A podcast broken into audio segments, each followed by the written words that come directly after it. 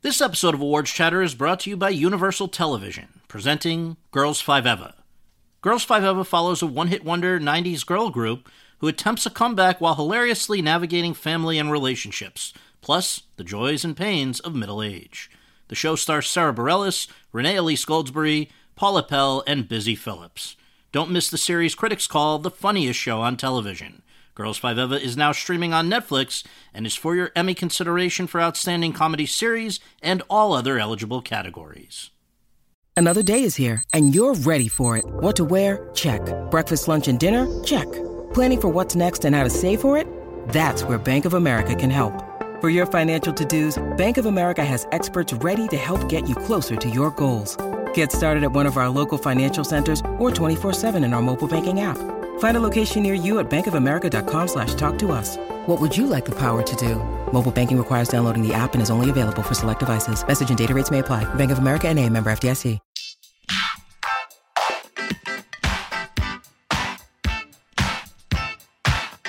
Hi, everyone, and thank you for tuning in to episode 32 of Awards Chatter, the Hollywood Reporters Awards podcast. I'm the host, Scott Feinberg, and I've got to tell you, it does not get better than this episode. Why? Because we are going to spend 45 minutes with someone who is as great a filmmaker as anyone alive today and maybe ever. Yes, I'm talking about Steven Spielberg, whose films have been seen and loved by more people than anyone else's in history. Among them, Jaws, Close Encounters of the Third Kind, Raiders of the Lost Ark, E.T., The Color Purple, Schindler's List, Saving Private Ryan, Munich, Warhorse, Lincoln, and most recently, Bridge of Spies. Nobody can match that body of work, and that's just the tip of the iceberg.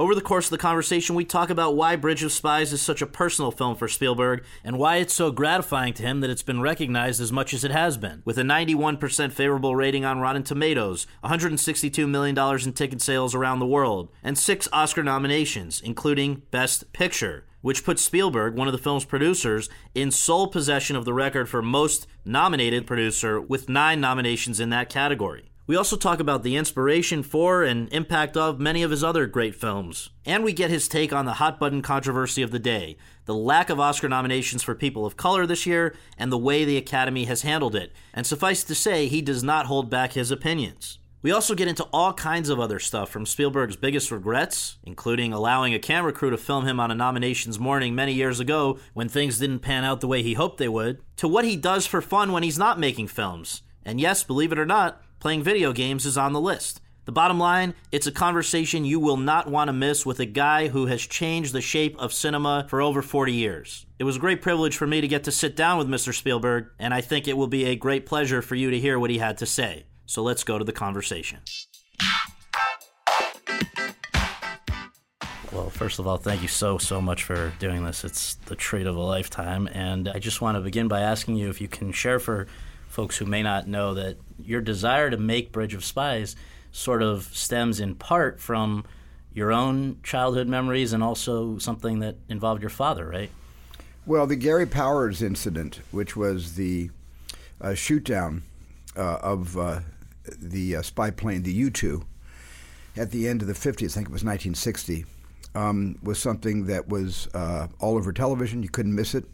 I was I was just a teenager, but um, it was something that my dad and mom always talked about, and we watched on TV. And there was a trial of Gary Powers, and it was a big deal. And um, in the middle of the Cold War, in the middle of tensions reaching almost a flashpoint with this incident, uh, my dad got invited to Moscow.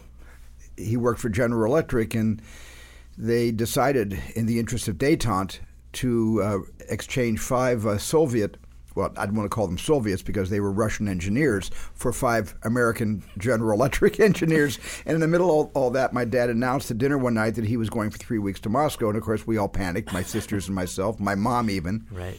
and demanded to our father not to go. He'd wind up uh, in a gulag uh, or you know, some such place. And my dad's insisted. He said, he said, no, this is important. He said, I really think I, somebody's got to stand up and go over there and try to make peace, or at least try to talk about the, coexistence through technology. Right. That maybe technology can bring our countries together. He really believed that. So he went over there, and he actually found out there was a building that housed the pieces of the U two, and there was a long line of, of, of Russians standing in line to see the remains of the U 2 and Gary Powers' entire flight suit. And my dad stood in that line, and he was in the line for about an hour, inching forward when a big colonel walked over to my dad, a couple, I guess, plain clothes. I guess they could be KGB people. My dad didn't know they were in, not in uniform. Took all their passports, looked at their passports, and then the colonel crooked his finger and my dad and his delegation followed this colonel to the head of the line into the building, right to the front of the display. And there was the U 2, a wing, the tail section, part of an engine, the flight suit, and the Russian holding the passports in his hand waved the passports at the U 2 and then waved, waved them at my father and said in English, Look what your country is doing to us. And he kept saying it over and over again, his face getting redder and redder. Look what your country is doing to us. And I asked my dad, I said, Dad, what were you thinking during this? And my dad kept saying, My dad said, well, I, I was hoping to get our passports back. Yeah, right, right, right. That was a rational answer. Yeah. yeah. So, so, so when, when Matt Charman um, came over to L.A. and told us the story of James B. Donovan and Rudolph Abel, these were things I knew nothing about. But when he mentioned Gary Powers, a light bulb went off in my head. When your parents divorced, it seems like that was a big moment in your life. Do you have a theory of how it impacted you? Well, I think it impacted my sisters more than me. It probably, of course, it impacted all of us because divorce is trauma, and trauma is is a stain that doesn't go away without a lot of you know attention paid to it. But my parents, my dad and mom got divorced just as I was going off to Long Beach State for my first year of college. And so I was already in a panicked transition, being for the first time uh, thrown into the world on my own, leaving home, which was in, in those days Saratoga, California, Northern California, to come south to go to Long Beach. So, in a sense, I it was a blunted. I had a blunted reaction to it, and I saw it coming. For years, we all saw it coming. Do you think that that event that we just discussed shaped the sorts of films that you've made? Well, I, who, who, can say? I mean, there's a lot of events in all of our lives that shape the films we made, and sometimes there's there are events that aren't traumatic or seismic events like maybe having a dream and remembering your dream and somehow finding a story to go along with the dream you once had. It doesn't have to be an earth-shattering, you know, uh, uh, you know, deep impact of an event. It could be the smallest thing. It could be of something you observe standing in line at Starbucks. Right. It doesn't really have to be, you know, the trauma of divorce or death or birth. It, it, it could be just something like, um, you know, it could be nostalgia uh-huh. that brings you around to telling a story. Uh, but who's to say? But I don't like to psychoanalyze myself. Sure, sure, sure, you know, if I do that, then right. I would spend all my time thinking about that and, and, no time on the on the soundstage. Right. Well, the last sort of question of that nature that, and then I'll drop it. But I I recently read somewhere that you quite recently revealed for the first time that dyslexia was something that you think may have driven you in some ways towards filmmaking. And I wonder if you can talk about that. Well, I didn't know I was dyslexic until a number of years ago, maybe eight, nine, ten years ago, when my daughter, who who was diagnosed as having dyslexia, when the person who diagnosed her also uh, diagnosed the person who brought my daughter in for the for the observation. And I took a test, and, and, and I always knew that my reading skills were uh, the bane of my young existence. Uh, I always got made fun of from not being able to read as fast as my classmates, and even the teachers made fun of me. I'll never forget that. Oh so, um, and I didn't know what it was, and I was always a very slow reader. I took an Evelyn Wood course in college just to try to keep up with the with with, with the courses I was taking, and um, and and it, it nothing really helped but except reading a lot. The more I read, the the, the more I accommodated for something I didn't know I needed to accommodate for right, right. until I was diagnosed as being uh, dys- dyslexic and having been dyslexic all my life. And and the other thing I learned is those who are uh, sharpen their other skills, and and I think my visual, you know, my my my visual muscle is probably an overcompensation for for how I don't read as well as uh, sure. I, would like to. So your company has just been relocated to Universal, right? And well, I've always been at Universal. You've always been, but but now I'm officially right. at Universal uh, for the first time in like 22 years. Well, and even further back, if we're talking unofficially, right? So mm. I wonder, how did you start? I guess illicitly at first, spending time at Universal. Are you talking about the very beginning? Yes. well, I just walked onto the lot. Uh, well, what happened was I was I was in a tour bus, a Gray Line tour bus, and I jumped off the tour bus halfway through the tour and hid in the bathroom because we had, they, they gave us bathroom breaks periodically, and so I never came out of the stall. I, I, stayed in there for half an hour, and when I did come out, the bus had left, and so that was my first time on the lot by myself, and I spent the rest of the day just going onto sound stages and walking in and out of buildings and having. I had a lot of. I had. I actually had a lot more chutzpah back then than I have than I have now. I don't even recognize the kid that did that. That's so great that uh, you did it though, and, and it was it became a repeated thing. You yeah, yeah. I went every. I was at, I was in high school. I was taking the summer. Uh, I was spending this uh, uh time in Canoga Park with our third cousins, and and uh, went into Universal and walked past Scotty the guard every day, wearing a little bar mitzvah suit and a small thin tie, and he waved me through. Who were your most important mentors? Certainly, um, Sid Sheinberg was the man that uh, jump started my career. Um, I was in college, you know, I was a sophomore at Long Beach State, and he's the one that saw my short film Amblin and uh, offered me a seven year TV term term uh, direct directing contract with Universal with MCA at the time to direct television. So he was the one that mentored me and, st- and stuck with me all these years, and is still a very strong consigliere in my life.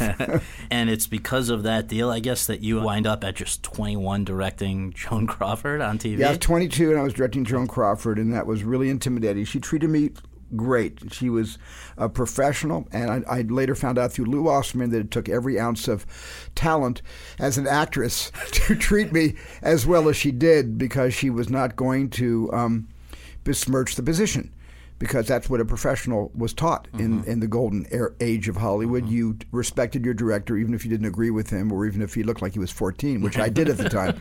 So Joan Crawford, who, who I later found out, you know, had a real tough time because she was hoping that they were going to hire George Marshall or Henry King or or, or Henry Hathaway or or, or, or King Vidor. Right. That, that's who she was hoping they were going to hire to do a pilot. Right. They, well, they wouldn't have done the pilot. um, but when they assigned it to me, but she treated me like gold every day, and I, and I really really you know have high regards uh, for her f- for that. The first thing that convinced people to allow you to make a feature film was the TV film Duel. Yeah, Duel was the film that where I started getting feature film offers, and before, but not so much from television. Do you feel that then or now that you have to have a personal connection to the material in order to direct it, or can you not feel any direct connection and say this is just interesting anyway, and I'll get involved? No, I can't. I can't work if I feel apathy or if I if I feel, you know, if I'm if I'm indecisive um, or if I just feel a little bit lost before I before I start the journey. Right. If I'm lost before I start the journey, I don't go near near the, the subject matter, and I get out early. And there's been times where I've jumped into something and had you know had buyer's remorse, and had to find I had to kind of fight my way through the process. But that's not happened very often. I pretty much believed in all the stories I've, I've been lucky enough to get to tell, mm-hmm. and. Uh, and the few that didn't quite click for me, that I didn't really have a passion for, I found, uh, you know, technical reasons, mm-hmm. you know, that I'm proud of yeah. in, in the work. Now, there are obviously exceptions to this, but it seems like earlier in your career, you tended to make films set in fantastical situations, and mm. People obviously remember Close Encounters and Raiders and E.T. and Jurassic. Park. But in more recent years, it seems like you've gravitated more towards films pertaining to historical events. And again, just to remind people, Schindler's List, Amistad, Saving Private Ryan, Munich, Warhorse Lincoln, and then, of course, Bridge of Spies. So, do you have a theory of why that change has happened? No, no. You know, I love history, and yeah. I love. I, I, think. I think the greatest stories are the stories that we can't write. Right. It's the stories that are written for us, and are, are left for us to to to to, to advance. Uh, you know, and to, to learn learn from and advance. Those are my favorite stories. They really are. But also, my other favorite kinds of stories are the stories that just have no qualifications, have no, um, are not in a box, and um, are the kind of stories that only the imagination can can write or create. And those are amazing. That those are the films I grew up on. I didn't grow up on historical biographies. I grew up on films that were escapist, uh, you know, westerns and early science fiction and, and, and, and films that were just uh, so much bigger than life that it would just knock your eyeballs back into your head. and those are the films I grew up with. So I, I think, in a sense, when I first started out, I wanted to do what those people were doing. Right. I wanted to tell those kinds of stories, and I still do to this day. I sure. never, I'm not tired of that, right. and I, I'm trying not to be too stentorial here and, and say I've moved into an emeritus position, eh, eh, or I'm I'm going in, into the politics of being a film director, right. because there's politics in all those films you sure. mentioned. that I got involved in uh, that have to do with history. But at the same time, there's also escapism in those films. There's also entertainment. There's suspense. Tremendous. And uh, and and so, in a sense, those are, a combination of the fantastical and the um, and the, um, the the the historical. Did it feel like though there was a time in your life when something switched because you've said, for instance, with Schindler's List, which I guess was sort of Yeah. the beginning of a new uh, phase, perhaps, Mm-hmm. that it was quote something I was put on this earth to do, close quote. And I don't know if you necessarily felt that way about a film prior to that. So I wonder Mm-hmm. just if you saw that as a turning point. I know. I think the turning point came with ET. I think it, it, uh, ET. When I saw how people were reacting to it, that was and even and, and it, I had I had uh, Jaws before that, and that was kind of a a film that that uh, shook a lot of people up.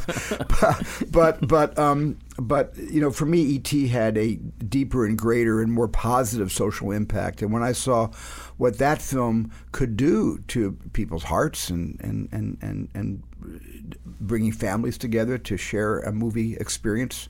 As, as a family, I, I at that point I said, "Oh my God, this is a powerful medium we're in." I mean, I mean, scaring people with Jaws was one thing, and that was really fun. And there's a kind of you know, sadistic glee, I guess, in watching people jump out of the chairs. Um, but but it was really E.T. that made me realize that um, when you, you hit a cultural nerve with a movie, it's not something you can repeat, and and I can't snap my fingers and do that again. And it's been th- those films in my career are few and far between, but.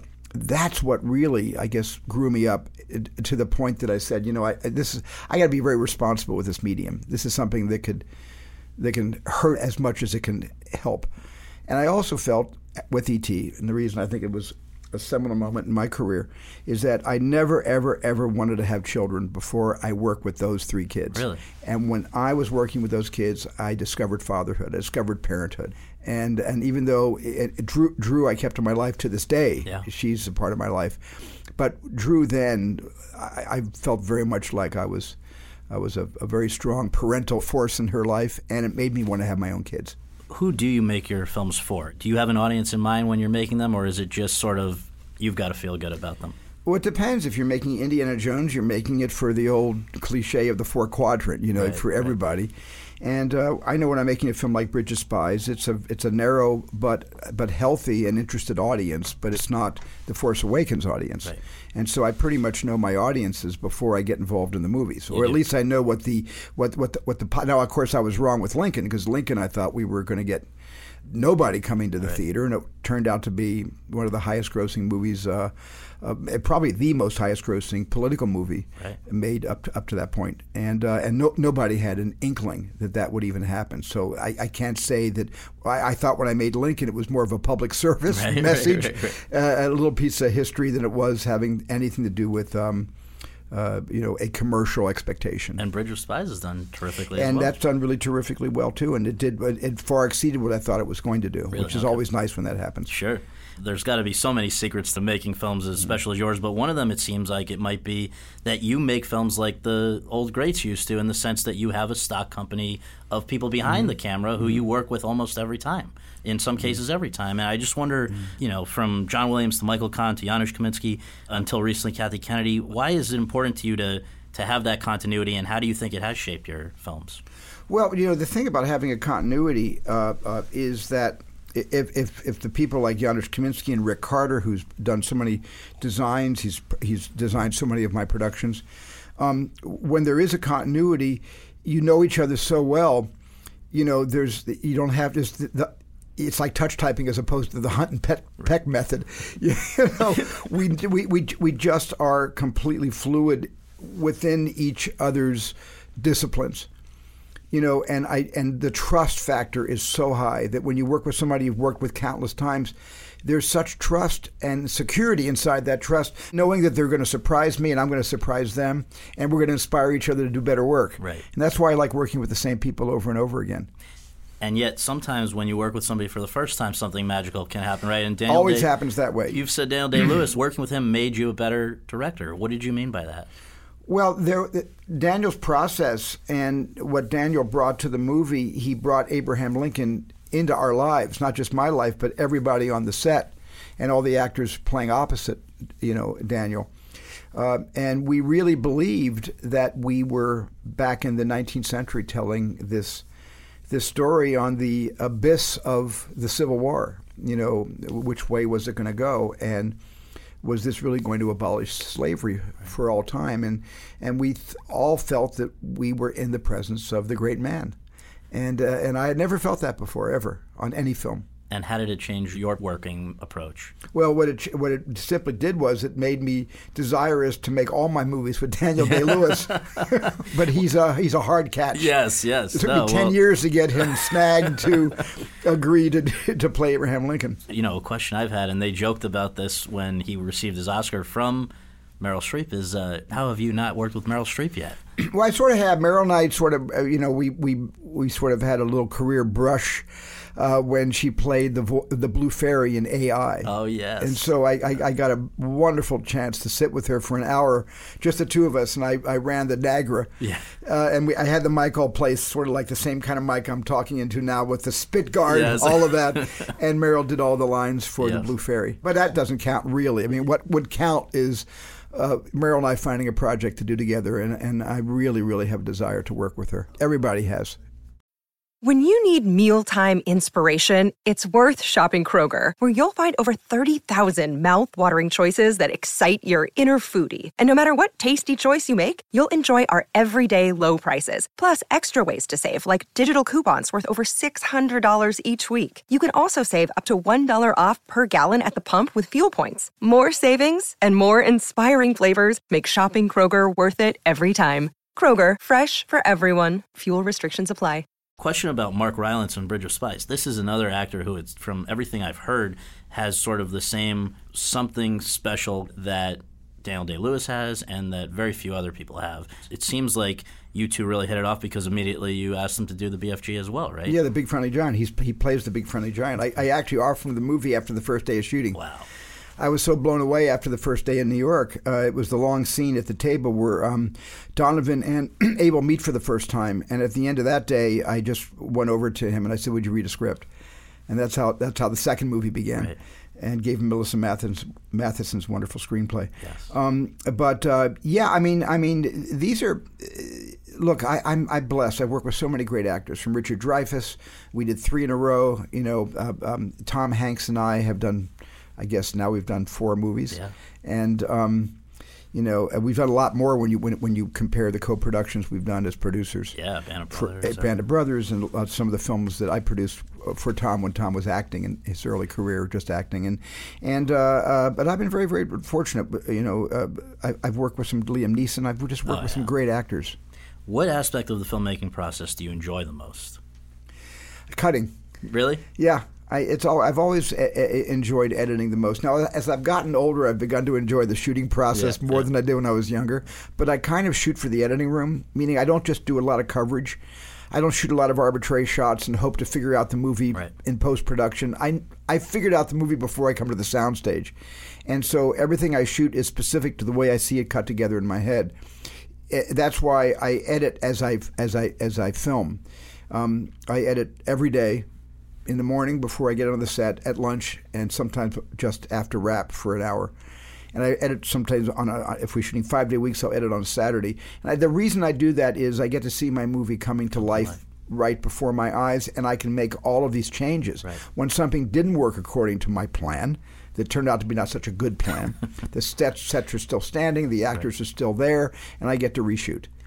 What aspect of your filmmaking process do you wish you could most improve? Is there something you feel you could be better at? I could be better at being more patient. Really? yes. I've never heard you throwing a I'm- tantrum. oh, no, or- and what- uh, patience and throwing a tantrum are not the same thing. I'm, I'm just saying that, uh, you know, I'm very, very impatient, and sometimes I will rush something to get to something else that I'm even more excited about in the middle of a shooting day. Right. And I've been much better in recent years making every moment count. And not glossing over everything because the money is on the Right. shot we're going to get after lunch, not the shot I'm doing at 10 o'clock in the morning. I've kind of gotten past that, but that was Right. that, that impatience was a problem for me for a while. you outgrew that, you feel? I don't even know if I outgrew it. I think I just learned from you know reshooting a lot of stuff at 10 o'clock in the morning and then suddenly saying, you know, there's a reason you do that. Right. You don't have to do that anymore. Just take your time.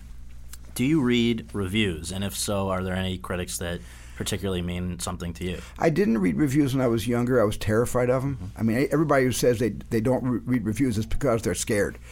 Uh, um, um, but but I but I read reviews now. I've been reading reviews now for a number of years, and they're interesting. I no, I don't. I won't read them immediately Mm-hmm. because all of us, all filmmakers, are at the kind of at that critical point of being uh, so sensitive and so sort of overprotective of the child that you're about to orphan. Right, right, Because you know we make these movies and we send them out into the world and they no longer belong to us; they Right. belong to everybody else, and we're kind of just sort of, hey, remember me? I, I made it. you know, we're in the, we're in the dust sometimes, left in the dust by our own Right. movies if the movies are working for the public. But now I'm just sort of um, I'm a little more philosophical now. One thing that I kind of feel, I imagine if I if I were you, I would get a little annoyed about is that you almost get punished for having assembled such a great body of work because in a sense most people's movies are judged either Mm-hmm. solely on their merits or against what they're opening against but you are expected to do schindler's list or saving Mm-hmm. private ryan every time out right i mean that's kind of an un- impossible standard for anyone to meet Hey, it's my own damn fault. it's your own damn fault. i guess it's a it's a good problem to have listen, listen, that those are my just desserts. I, I'm just grateful I get to keep working. Right. Which of your films do you kind of internally feel has been most misunderstood or frankly underappreciated? Is there one that you feel that doesn't get the love that it deserves? Yeah, I, I think the film. I, I think one of the the underappreciated movies that I'm so proud of is Catch Me If You Can, Mm-hmm. and that's one of my most favorite shooting experiences that I've ever had. I mean, it's up there in the top five. Of, Really? Of yeah, and uh, I'm really proud of that movie. And the the movie sort of is people enjoy it. It's, it's kind of it's kind of a confection, Mm-hmm. you know. And, you know, but but to me, there's some red meat on the bones of that of that story that I, that I'm very proud of. And I think Leo was exceptional, Oh, it's terrific, terrific. and Tom was incredible. It's Carl Hanratty. Oh yeah.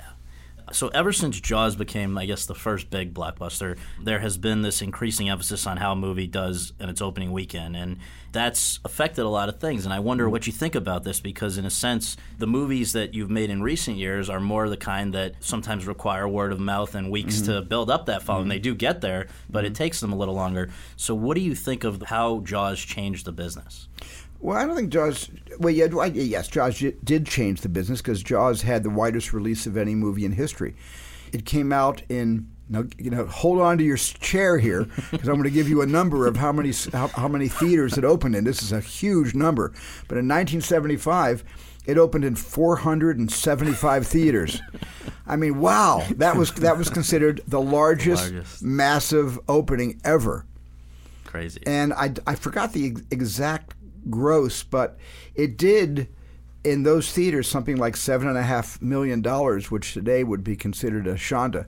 uh, uh, but but then it was that was that was a mega opening, Right. And um, but in those days, films played for a year, so let's not forget that we don't have the. Uh, you know the audience doesn't have the patience, and the theaters don't have the patience to hold you, and other movies are coming in, and and uh, you got you you have to do all your business in the first three or four weeks.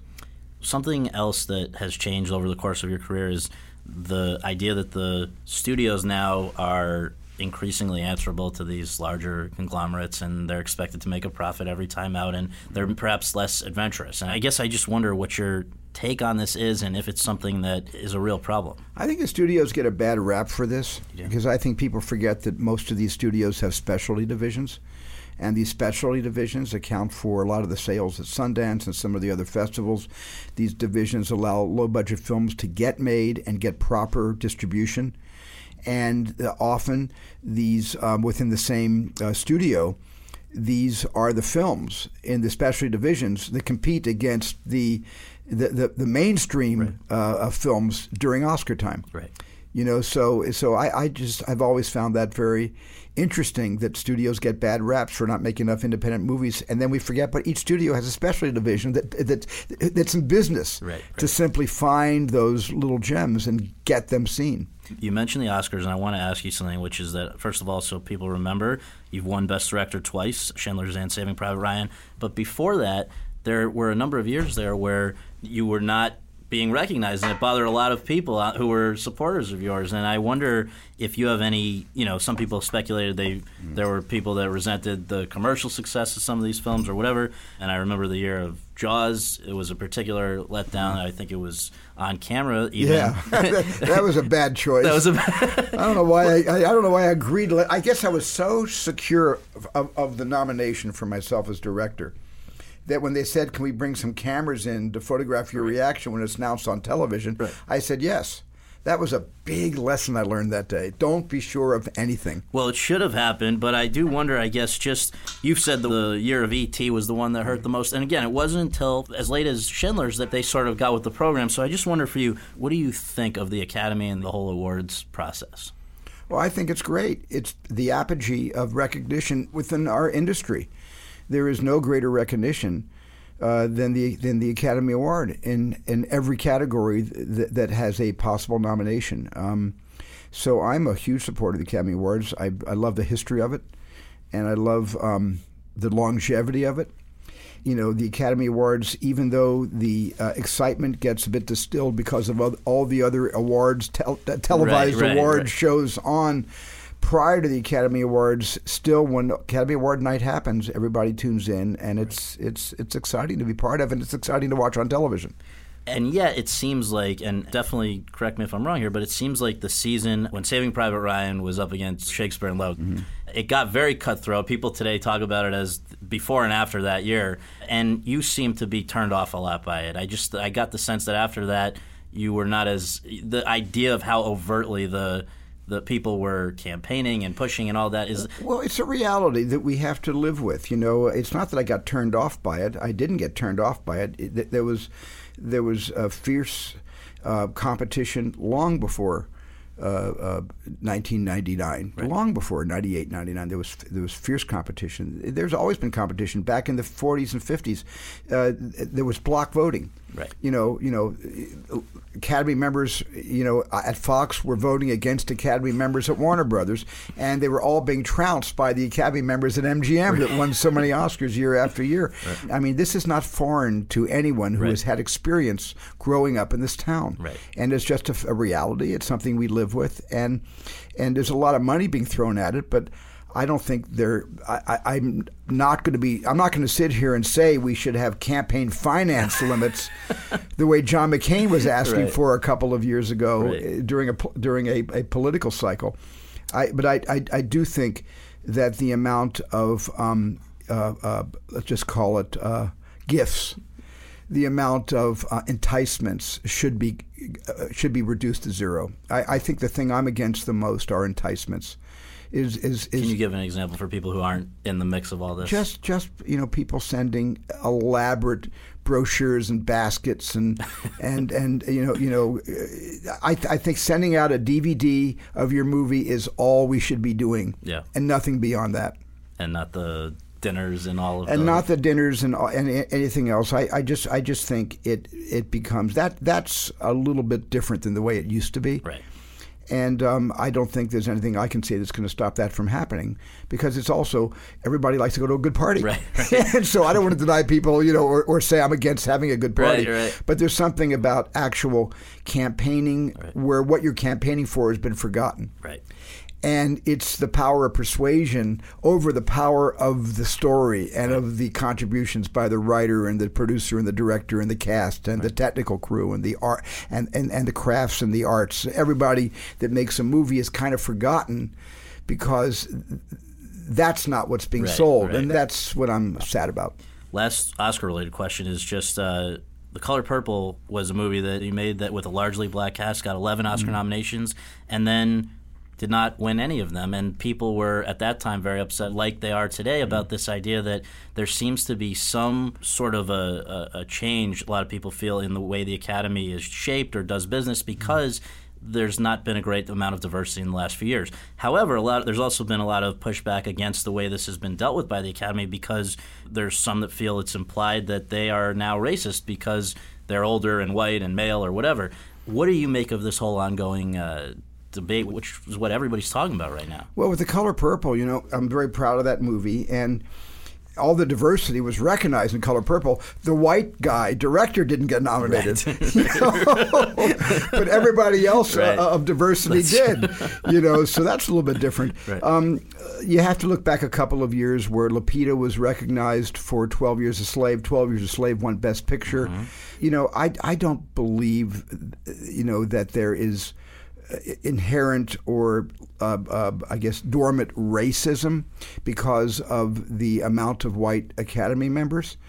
I'm also not 100% you know uh, sure that taking votes away from Academy members who have paid their dues and maybe retire now and have done great service. Maybe they've not won, won uh, a nomination, which would have given them immunity to the new rules, but they have served proudly, and this is their industry too. And to strip their votes is not something that I think is is, is 100%. I'm not 100% behind that. I do think what the Academy is doing in a proactive way to open up the membership Yeah.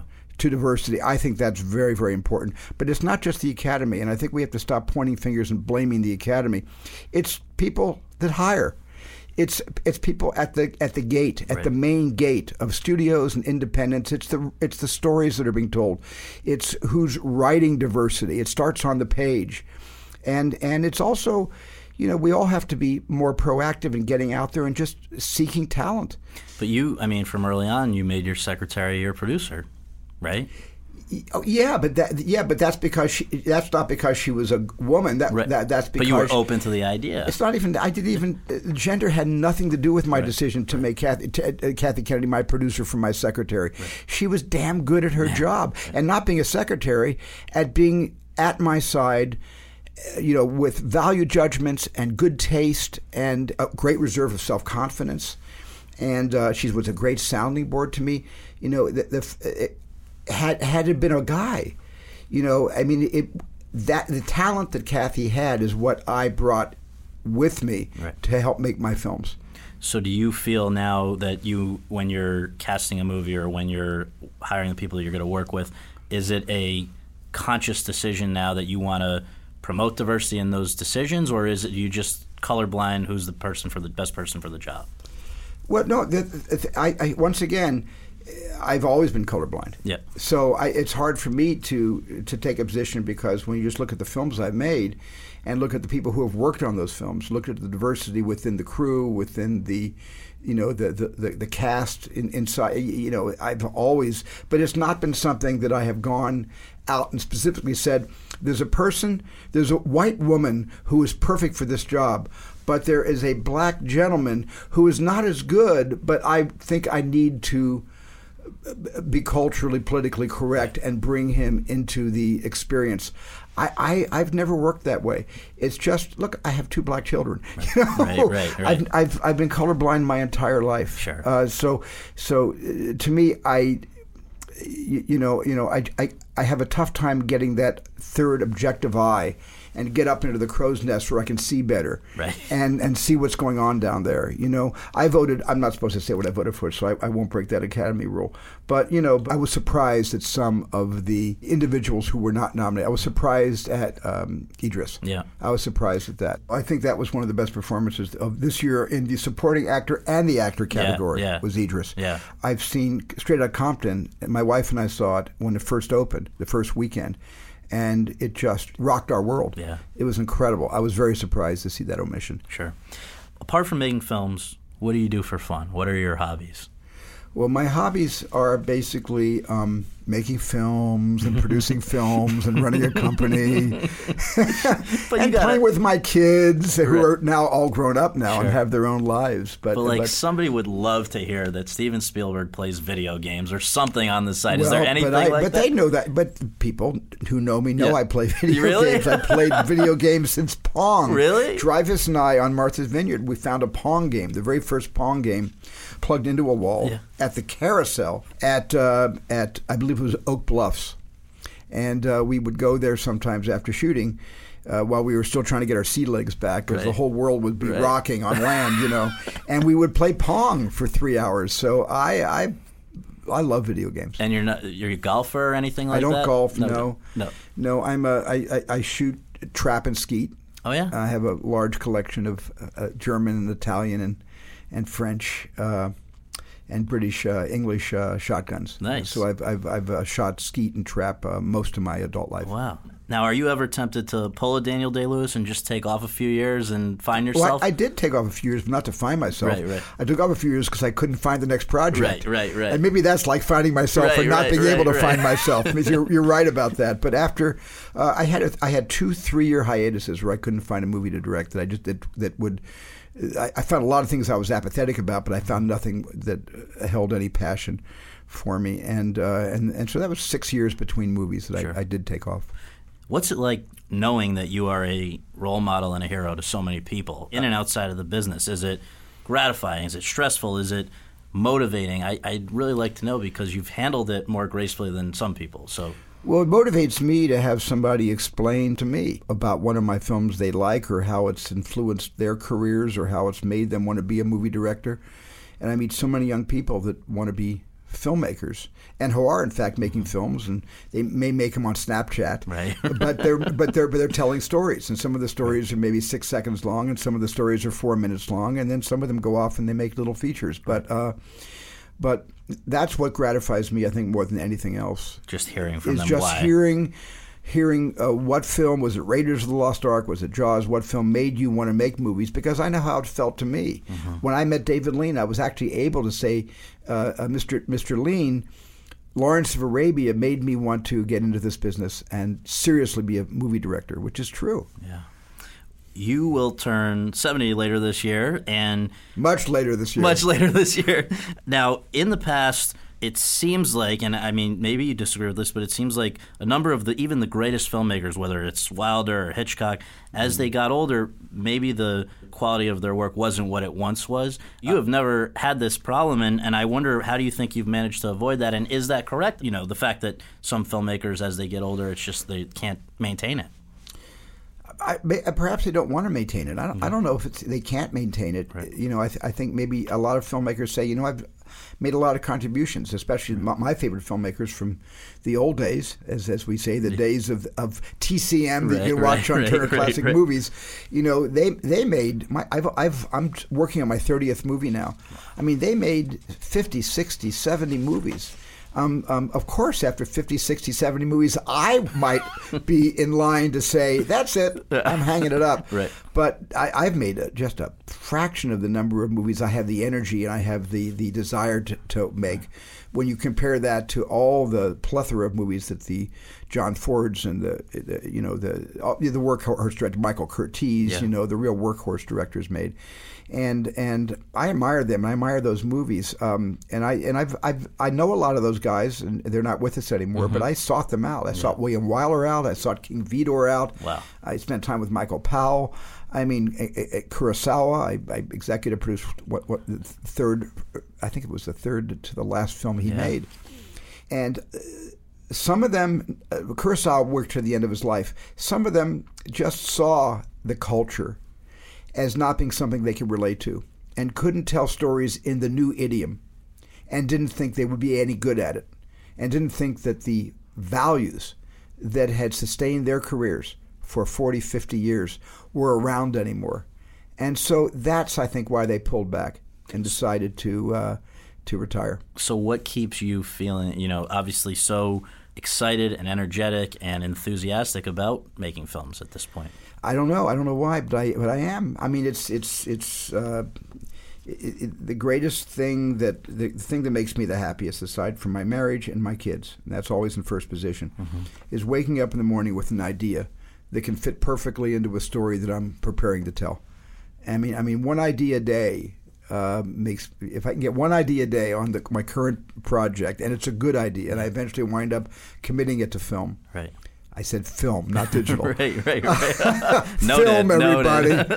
uh, that that is why I, I I can't stop doing this. And if you hadn't become a filmmaker, what would you be doing today? I think I've been a composer. really? Yeah, I think if I wasn't a director, I'd write music for film. When, as a filmmaker, were you most on your game? On which project where everything was firing? If you look back, you're all cylinders firing perfectly. Was it a specific part of a film or a specific project? Well, most of my films, I feel that I'm all my cyl- cylinders are fi- firing. Not everybody Yeah. will agree with me on that, but most of the movies that I've actually directed, I have felt like, hey, I'm at the top of my game. Right. Um, I, I, don't. There's only been a couple of films. I'm not going to name them where I realized that that it had gotten away from me, and this wasn't really in my wheelhouse. Um, but most of the time, I felt on top of my game. But when you hear, you know, some of them are just mentioned. You hear probably about more than anybody from people, whether it's Schindler's or the opening of Saving Private Ryan or mm. or whatever it may be. Do you get that something special happened there, or do you have a harder time seeing it the way other people see it? I, I have a harder time because every movie I direct, I'm in. I'm sort of in the fog of war. Right. I'm right in the the, the geist of the Zeit, and and I can't see I can't see it. I can see the story I'm telling. I can see the characters. I can see, uh, you know, you know how to steer the ship. But I I, I really can't uh, have a measured, objective, you know, viewpoint for that. That's up to the people that see the movie when I'm done making it. Right. Last question is this whether it's Schindler's List or Saving Private Ryan or Lincoln or Bridge of Spies, do you believe that a film can actually change the world?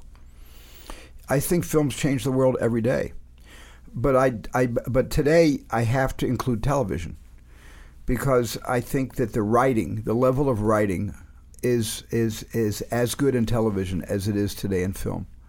And uh, you know, this I, I, don't want to name any series because every time I name a series or a mini series, I get in trouble from my friends who made the other series and wondered why I didn't mention that. But let me just say that I'm watching more miniseries today than I've ever watched before because they're they're like movies and I'm going. I'm seeing movies more than I've seen uh, before because you know it, it's it all starts with the with the written word. Right. I've always believed that it all starts with the scripts, and um, there's great work being done right now. And you got to take your hat off to the writers, right. and you got to just consider deem all of us directors lucky to either develop or be be handed a great piece of literature.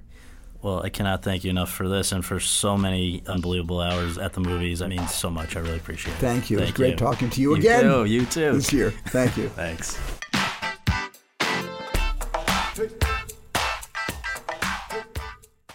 Life's better with American Family Insurance because our home policies help protect your dreams and come with peace of mind.